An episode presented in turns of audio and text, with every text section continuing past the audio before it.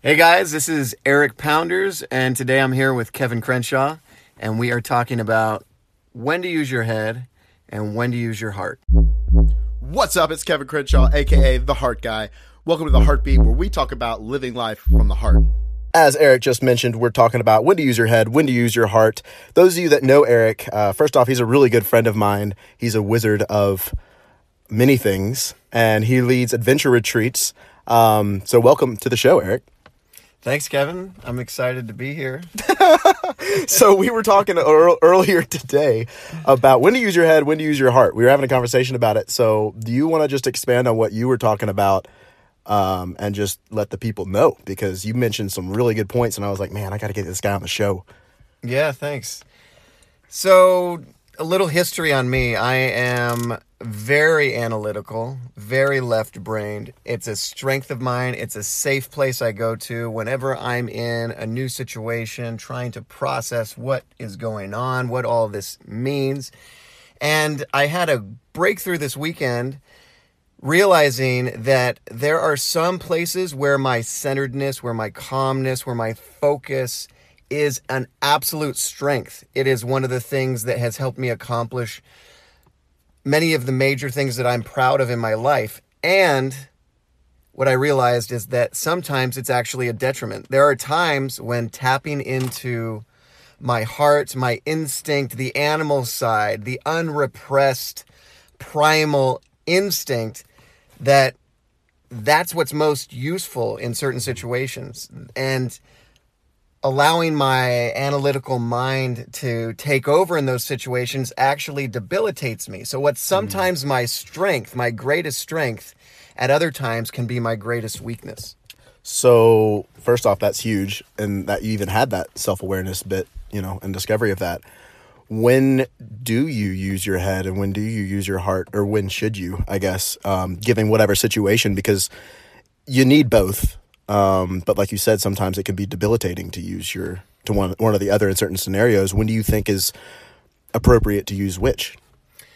Yeah, that's such a good question. And I think it, it depends on what's going on. So, when it comes to interactions with other people, my default is instinct. My default now is instinct. It's based on, you know, feeling through it. Because I can't count the number of times where I've thought in my head that this the behavior that somebody else had, the thing that they said to me, the way that they did something, I overanalyzed it. I created a story in my mind about what that all meant, and then made it into something much bigger than it actually was. Whereas maybe they were just in a bad mood. Maybe they saw there was the glare of the sun in their eyes and they weren't squinting at me or whatever it might be. There's all these stories that I and I my my hallucination is that other people experience where we're actually creating more problems for ourselves because we're overthinking the interactions in mm-hmm. social situations whereas if you just feel through it I found that if I come from a place of love, if I come from a place of everybody already likes me. They want to be liked by me. They want to be loved by me. And I found that to be true in almost every situation. It's really fear that will come up for people. And that's, they're having their own over analytical situation, comparing what's happening yeah. right now to what things have happened to them in the past. So true. And then creating a story about what I'm doing.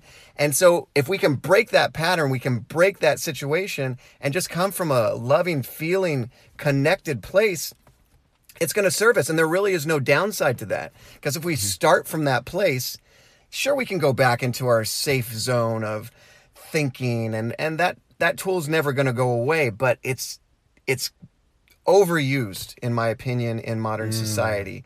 And it's time to really focus on strengthening the heart and the instinct and, and what we already know to be true. The, the subconscious mind is powerful.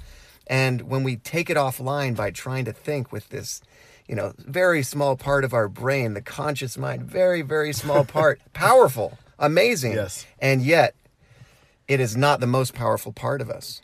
I love that. And that's so true. And I think, like you said, sometimes it is good to be analytical, especially, you know, strategizing things. But I think, and I've mentioned this before, where I think your heart should be in the driver's seat.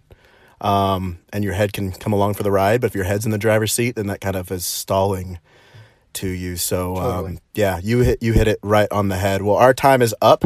Thank you for joining me on the show. You guys can find Erik on Instagram at Erik Dash Pounders. you already know.